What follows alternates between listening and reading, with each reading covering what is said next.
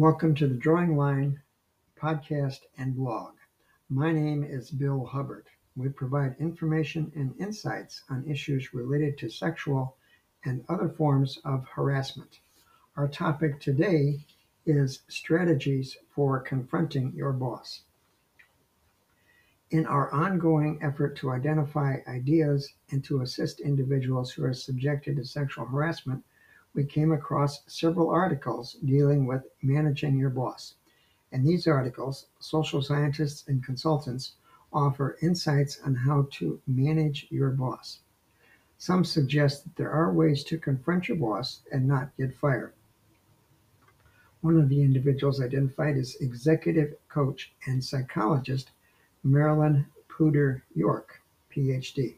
Marilyn, Ms. York offered ideas published through the American Psychological Association suggesting that managing your difficult boss is a challenge, but often it is feasible.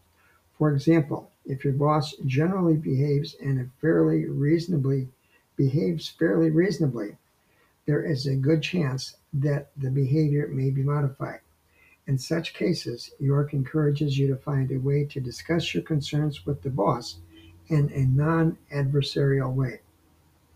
The key is to discuss on objective, focus on objective data to identify the problem and propose solutions.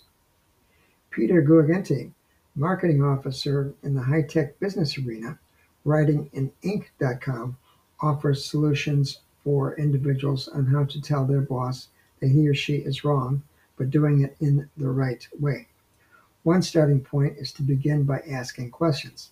This helps you to perceive the issues and give a better perspective on identifying problems and possible solutions. The use of I statements, such as I feel that or I understand that, gives you an opportunity to identify your perspective without confronting your superior. Ground your discussion by focusing on shared objectives while seeking alternative ways to reach the desired goal. Focus on the positives while recognizing the negatives and identifying alternatives to achieve a constructive resolution. Then you are able to offer well thought out possible solutions to the problem. York points out that a boss who is harsh in criticism may be reacting to job stress, but recognize that criticism that uses gender, or ethnic slurs crosses the line. In the event that the behavior of the boss is chronically hostile or abusive behavior, such as sexually harassing conduct, interactive discussion of behavioral issues with these individuals is not likely to bring about change. So, when what to do when management conduct crosses the line? In the event that you observe or experience unwanted sexual conduct or adverse discriminatory actions due to various protected class species, consider your options.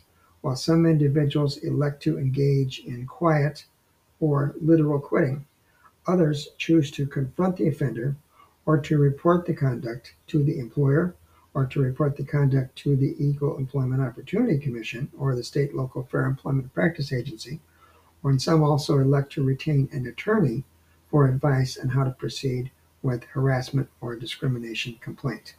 We looked at several sources in, in collecting this information. Uh, one of those was Inc. ManageInc.com and then APA.com. The information provided here is from the Drawing a Line WordPress blog authored by William S. Hubbard. The blog link is drawing a line 175408723.wordpress.com. Hubbard is the author of the novel Drawing a Line, a look inside the corporate response to sexual harassment.